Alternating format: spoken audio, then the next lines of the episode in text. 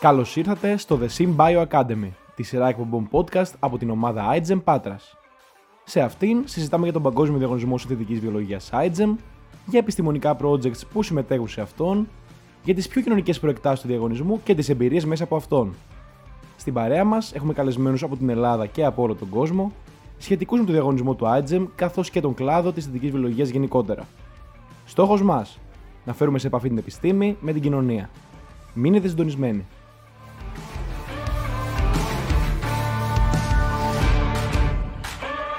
Γεια σας. Καλώς ήρθατε σε ένα ακόμα Symbio Academy και εγώ θα είμαι ο σημερινός οικοδεσπότης σας. Ονομάζομαι Γιώργος και είμαι τεταρτοετής φοιτητής του Τμήματος Φαρμακευτικής του Πανεπιστημίου Πατρών και μέλος του EdLab της φετινής ομάδας iGEM Patras. Σήμερα έχουμε την τιμή να φιλοξενούμε την πρώτη μας καλεσμένη σε αυτή τη σειρά podcast, την Μαρία Κορμινά, μεταδιδακτορική ερευνήτρια στο Τμήμα Φαρμακευτικής του Πανεπιστημίου Πατρών και συγκεκριμένα στο Εργαστήριο Φαρμακογονιδηματικής και Εξατομικευμένης Θεραπείας. Καλησπέρα Μαρία. Καλησπέρα και από μένα. Ε, ευχαριστώ πολύ για την πρόσκληση. Καταρχήν για να σε γνωρίσει και το κοινό μας θα θέλεις να κάνεις ένα briefing λίγο το βιογραφικό σου, να μας μιλήσεις λίγο για εσένα; Βεβαίως. Ε, το αντικείμενο των προπτυχιακών μου σπουδών ήταν η φαρμακευτική. Είμαι και εγώ δηλαδή απόφυτο τμήματο φαρμακευτικής του Πανεπιστημίου Πατρών. Στη συνέχεια όμως ε, ακολούθησα μεταπτυχιακές σπουδές στο Πανεπιστήμιο του Νότιγχαμ με καθαρά ερευνητικό αντικείμενο πάνω στις βιοτρικέ επιστήμες και εν συνεχεία μετά από αυτό έλαβα την υποτροφία Vice Chancellor προκειμένου να διεκπαιρεώσω τις διδακτορικές μου σπουδές, τη διατριβή μου, πάνω στο αντικείμενο της γενετικής.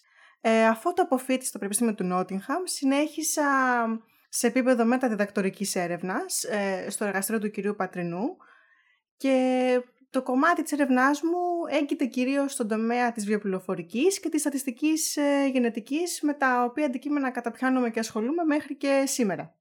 Τέλεια, λοιπόν. Θα μπορούσες να μας κάνεις μια λίγο πιο αναλυτική περιγραφή για την ε, διδακτορική σου διατριβή και για το μεταπτυχιακό σου, καθώς και την ε, έρευνα που διεξάγεις τώρα; Βεβαίως. Ε, να πω καταρχάς ότι για το κομμάτι των μεταπτυχιακών σπουδών ε, είχα ξεκινήσει και είχα πάρει, αν μπορώ να το πω σωστά, μια μυρωδιά από διάφορες τεχνικές, τόσο σε επίπεδο πειραμάτων πάγκου, όσο και στο τομέα της γονιδιωματικής πληροφορικής.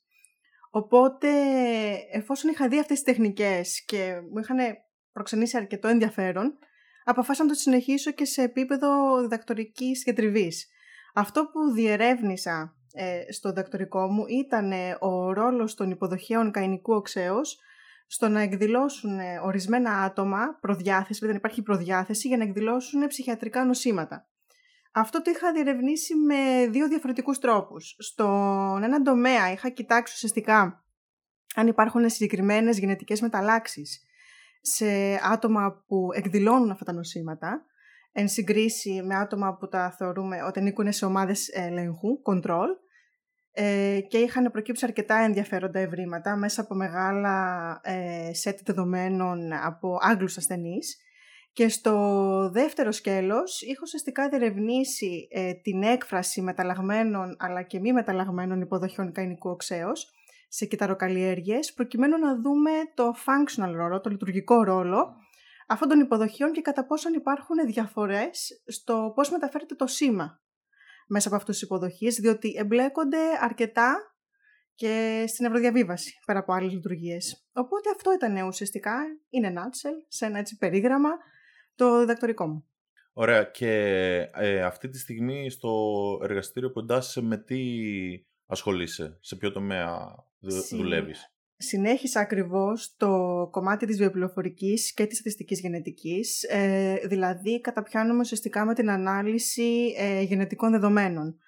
Τόσο δεδομένων μεγάλου όγκου που προκύπτουν ε, από πειράματα αλληλούχησης, ε, ατόμων νοσούντων ή ατόμων που εκδηλώνουν το φαινότυπο που μας ενδιαφέρει, όσο και με την ανάλυση ε, δεδομένων ε, κλινικών. Δηλαδή, αν μπορούμε ορισμένα στοιχεία κλινικά που έχουμε από ασθενείς που ξέρουμε καλά τους φαινότυπους τους οποίους χαρακτηρίζονται ή όχι, ε, να δούμε αν υπάρχουν συσχετήσεις πάλι σε γονιδιακό επίπεδο, αλλά και σε φάρμακο γονιδηματικό επίπεδο, που θα το αναπτύξουμε λίγο πιο μετά στο podcast.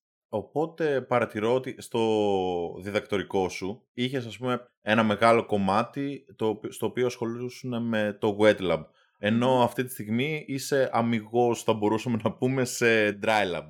Ε, πώς και αυτή η μεταστροφή καριέρας, δηλαδή πώς και αποφάσισες εν τέλει ως ερευνήτρια να ασχοληθείς με, κυρίως με dry; Λοιπόν, ε, είναι μια πολύ ενδιαφέρουσα ερώτηση, διότι όταν είχα ξεκινήσει το μεταπτυχιακό μου, είχα ξεκινήσει με το σκεπτικό ότι θα δω λίγα πράγματα σε dry lab και θα ασχοληθώ εξ ολοκλήρου με κυταροκαλλιέργειες και με έκφραση μεταλλαγμένων ή μη μεταλλαγμένων αντιστοίχως υποδοχέων. Ε, στην πορεία είδα ότι μου άρεσε όσο πιο πολύ ασχολούμουν με το κομμάτι της βιοπληροφορικής και της γονιδηματικής πληροφορικής, που είναι κυρίως με περιηγητές και με βάσεις δεδομένων το δεύτερο, τόσο πιο πολύ μου άρεσε. Και για να είμαι ειλικρινής, νομίζω ότι το μέλλον στη γενετική, αλλά και σε άλλες επιστήμες υγείας, είναι στο data analysis και στο κομμάτι της βιοπληροφορικής, διότι ε, παράγονται πλέον πολλά gigabyte και terabyte γενετικών δεδομένων, τα οποία είναι πρακτικά αδύνατο να αναλυθούν ε, με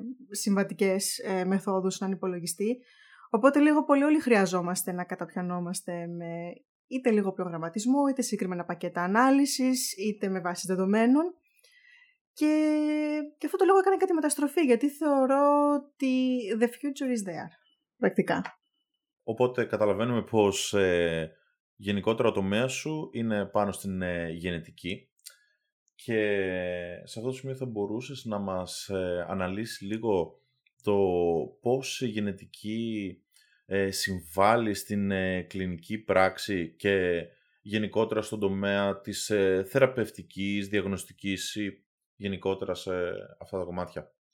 Βεβαίως. Καταρχάς να πούμε ότι είναι εξαιρετικά σημαντικό να μελετούμε και να διερευνούμε το γενετικό υπόβαθρο τόσο συχνών όσο και σπάνιων νοσημάτων. Γιατί αυτό ουσιαστικά είναι ο ορισμός της γενετικής. Ε, αν λοιπόν καταλάβουμε και μπορέσουμε να διασαφηνίσουμε το γενετικό υπόβαθρο ε, ποικίλων νοσημάτων, μπορούμε κατά επέκταση να βελτιώσουμε τόσο την ποιότητα της ζωής των ασθενών, γιατί ακριβώς θα εξατομικεύουμε πρακτικά τις θεραπείες με βάση το γονιδίωμά τους, και να βελτιστοποιούμε κατ' επέκταση ε, το προσδόκιμο αλλά και την ποιότητα ζωής όπως αναφέραμε και πριν. Χαρακτηριστικά παραδείγματα, ιδίως στο τομέα των ψυχιατρικών νοσημάτων, που μπορώ να μιλήσω και με ε, περισσότερη, ε, όχι σιγουριά, αυτοπεποίθηση θα έλεγα, γιατί ήταν το αντικείμενο της γιατριβής μου κιόλας. Ε, μπορούν να περιλαμβάνουν τα κάτωθη, τόσο το δίσκο αντογονίδιο, που συνδέθηκε με σχιζοφρένεια και μιλάμε για μεγάλη δομική μετάλλαξη, ε, εντός αυτού του γονιδίου και ε, συγγενών του, όσο και με την ε, ταυτοποίηση του C4 ε, γενετικού τόπου, το οποίο και αυτό συνδέθηκε με σχιζοφρένεια. Κατ' επέκταση, τώρα γιατί τα λέω αυτά τα παραδείγματα, μπορεί κάποιος, ε, αν μπορέσει και καταλάβει το πώς αυτές οι μεταλλάξεις οδηγούν στο να παίρνουμε ένα συγκεκριμένο κλινικό φαινότυπο, να μπορέσει στη συνέχεια να βρει στοχευμένα θεραπείες για αυτούς τους ασθενείς και να βελτιστοποιήσει και την ίδια την κλινική εικόνα. Ένα άλλο παράδειγμα που θα ήθελα να τονίσω ε, και έγκυται τόσο στη γενετική όσο και σταδιακά στην εξατομίκευση της θεραπείας είναι το παράδειγμα του καρκίνου. Ε, να πούμε καταρχάς ότι στον καρκίνο μελετούμε τόσο σωματικές μεταλλάξεις αλλά και germline μεταλλάξεις, δηλαδή μεταλλάξεις που έχουμε ούτως ή άλλως και δεν μας εμφανίζονται μετά από ένα συγκεκριμένο χρονικό διάστημα και σε μεμονωμένους ιστούς ή κύτταρα. Ε, ο καρκίνος είναι μια περίπτωση στην οποία ε, πολλοί ερευνητές έχουν δώσει ε, ενδιαφέρον προκειμένου να μπορέσουν να ταυτοποιήσουν όσο περισσότερο μπορούν το γενετικό υπόβαθρο αυτού του νοσήματος, αλλά έχουμε όμως και παραδείγματα που σταδιακά βλέπουμε ότι εξατομικεύεται η θεραπεία για τον καρκίνο. Οπότε είναι νομίζω δύο περιπτώσεις, ψυχιατρικά νοσήματα αλλά και καρκίνος, που μας δείχνουν γιατί είναι εξαιρετικά χρήσιμο να μελετούμε το γενετικό υπόβαθρο νοσημάτων. Να αναφέρουμε και δύο παραδείγματα πάνω σε αυτά. Βεβαίως, πέρα από τα δύο γονίδια που ανέφερα προηγουμένως που έχουν συνδεθεί με σχιζοφρένεια μέσα από μελέτες ανάλυσης όλου του γονιδιώματος, αλλά και κλασικές μελέτες γενετικής ανάλυσης, αξίζει να αναφέρουμε τόσο τους διάβλους ασβεστίου, αλλά και διάφορα γονίδια που εμπλέκονται στην ευρωδιαβίβαση μεταξύ συνάψεων, τα οποία έχουν συνδεθεί με ψυχιατρικά νοσήματα. Ε, το Green 2α, η διάβλες ληστείου που αναφέραμε και πριν, με διπολική διαταραχή και με κατάθλιψη. Και στο τομέα του καρκίνου υπάρχει το γνωστό νομίζω σε όλους BRCA2, που συνδέεται με καρκίνο του μαστού και υπάρχει γεννητικό τεστ για αυτό το γονίδιο, για, για διαγνωστικούς σκοπούς, όσο και το EGFR γονίδιο που έχει συνδεθεί με καρκίνο του παχαίου σεντέρου.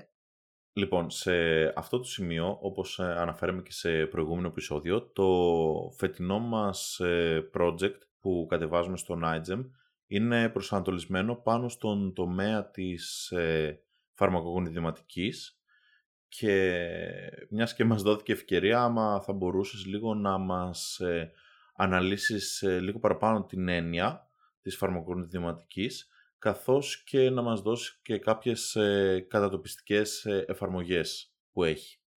Είναι ένας εξαιρετικά ενδιαφέρον τομέας, ο τομέας του pharmacogenomics και θα έλεγα αρκετά πρόσφατος ε, ερευνητικά.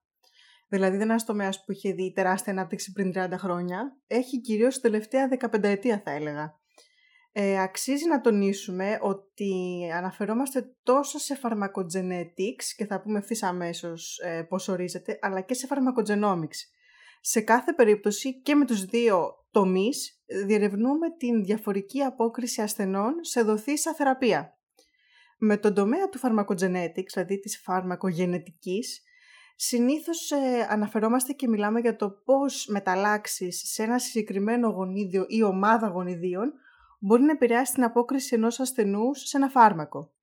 Με τον τομέα τώρα του pharmacogenomics, φαρμακογνωδηματικής, όπως το λέει και η λέξη, που ενσωματώνει omics, δεδομένα ομικής, μελετούμε πώς όλο το γονιδίωμα ενός ατόμου, ενός συνόλου ατόμων, επηρεάζει την διαφορική απόκριση πάλι σε μια συγκεκριμένη θεραπεία. Δηλαδή, σκανάρουμε, μπορούμε να το πω έτσι λίγο πιο ελεύθερα, και μελετούμε τα πάντα, όλες τις μεταλλάξεις.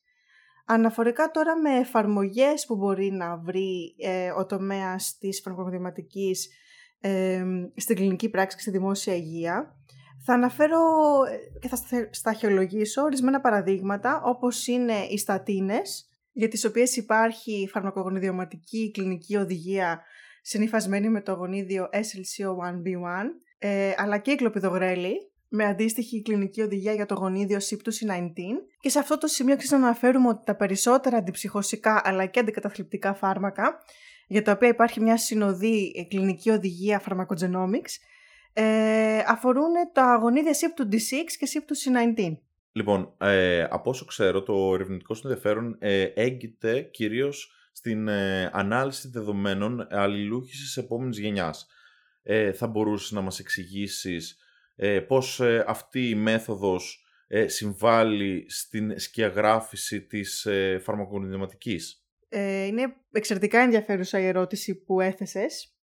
Και σε αυτό το σημείο νομίζω ότι αξίζει λίγο να δώσουμε μερικές ε, διαχωριστικές γραμμές μεταξύ της συμβατικής, της παραδοσιακής θα έλεγα αλληλούχησης κατά Σάγκερ και της αλληλούχησης επόμενης γενιάς που για συντομία θα την αναφέρουμε ως NGS από εδώ και πέρα. Να πούμε ότι η διαφορά των δύο τεχνικών έγκυται στον όγκο της αλληλούχησης. Δηλαδή με τη Sanger αλληλούχηση μπορούμε να αγωνοτυπήσουμε ένα συγκεκριμένο θράψμα τη φορά και να έχουμε την πλήρη αλληλουχία του, ενώ με την NGS αλληλουχούμε παράλληλα πολλά εκατομμύρια θράσματα σε κάθε πέρασμα, τη φορά δηλαδή.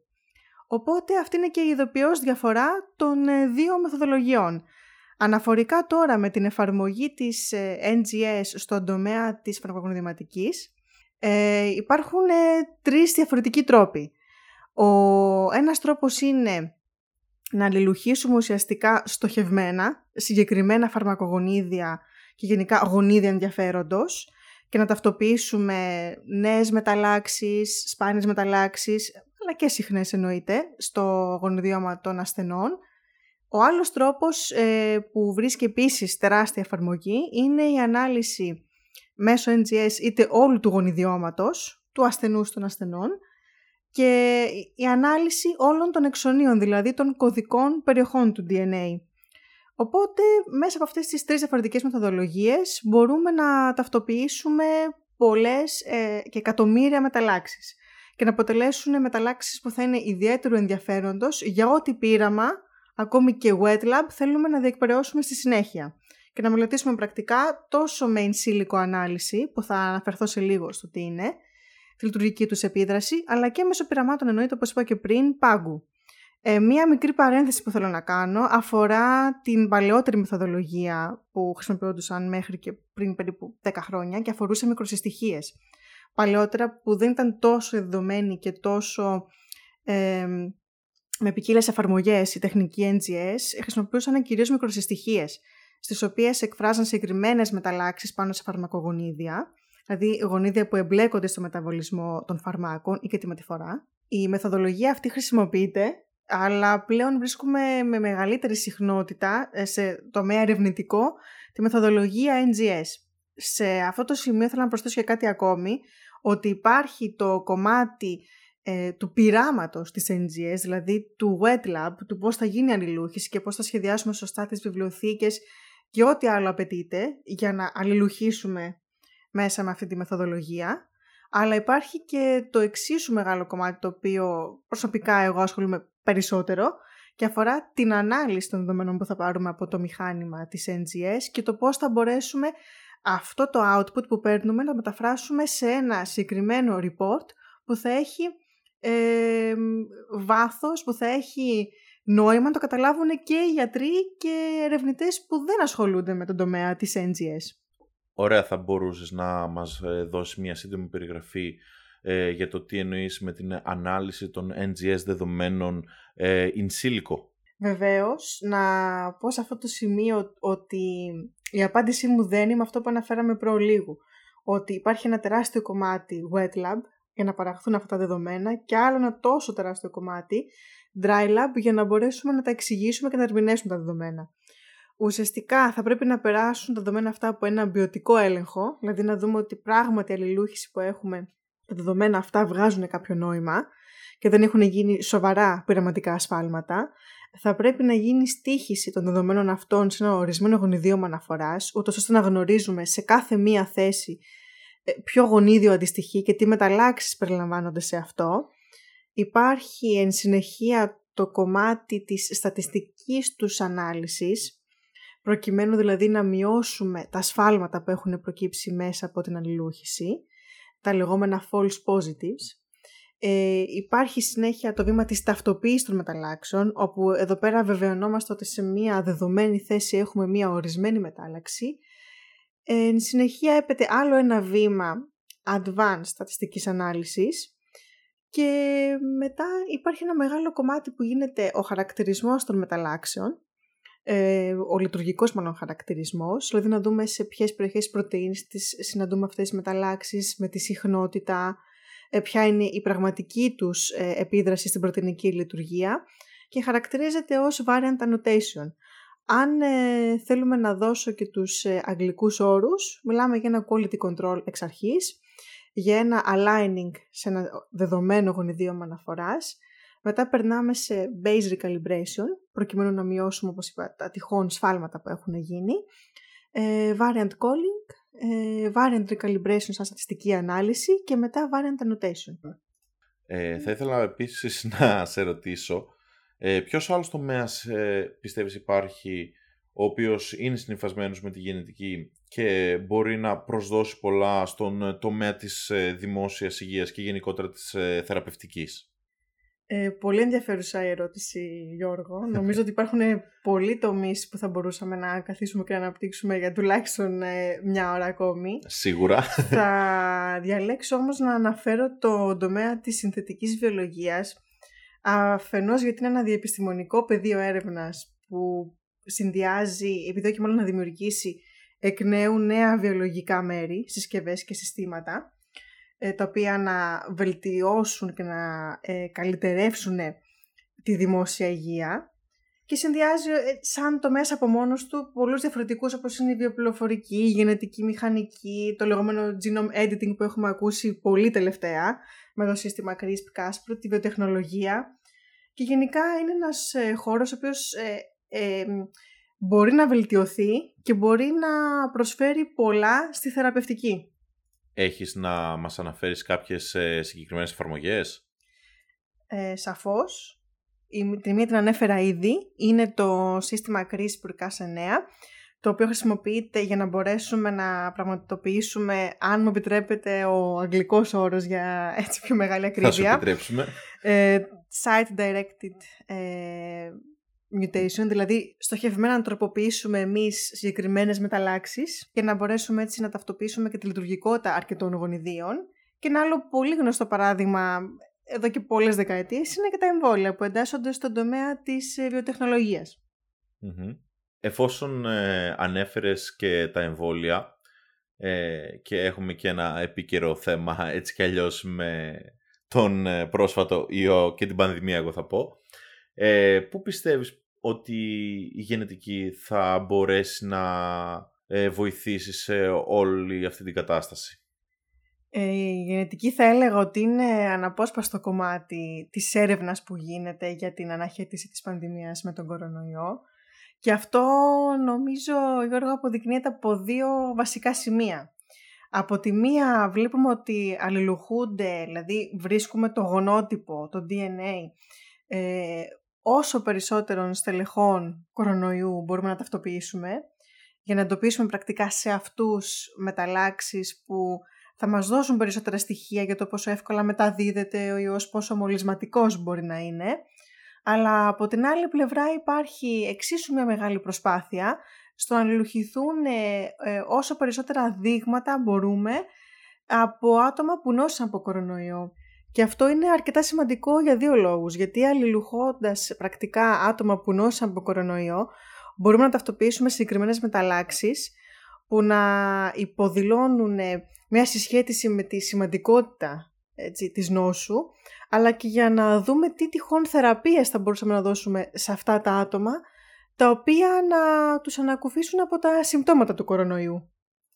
Λοιπόν, ε, σε αυτό το σημείο πρέπει να αναφέρουμε πως ε, έχουμε ήδη καλύψει ένα μεγάλο φάσμα ε, της γενετικής καθώς και συγγενικών ερευνητικών τομέων. Ε, φτάνοντας στο τέλος αυτού του podcast θα ήθελα να ευχαριστήσω την Μαρία που μοιράστηκε μαζί μας όλες αυτές τις ενδιαφέρουσες πληροφορίες. Να ευχαριστήσω και εγώ με τη σειρά μου τόσο για την πρόσκληση και για την ενδιαφέρουσα συζήτηση και να σας ευχηθώ καλή τύχη σαν ομάδα στο εγχείρημά σας. Έγινε όντως ε, μια πολύ επικοδομητική συζήτηση. Ε, ελπίζουμε να σας φάνηκαν όλα αυτά που συζητήσαμε σήμερα ενδιαφέροντα και να συνεχίσετε να μας παρακολουθείτε και στα επόμενα podcast. Stay tuned για να μην χάσετε καμία από τις επόμενες εκπομπές μας.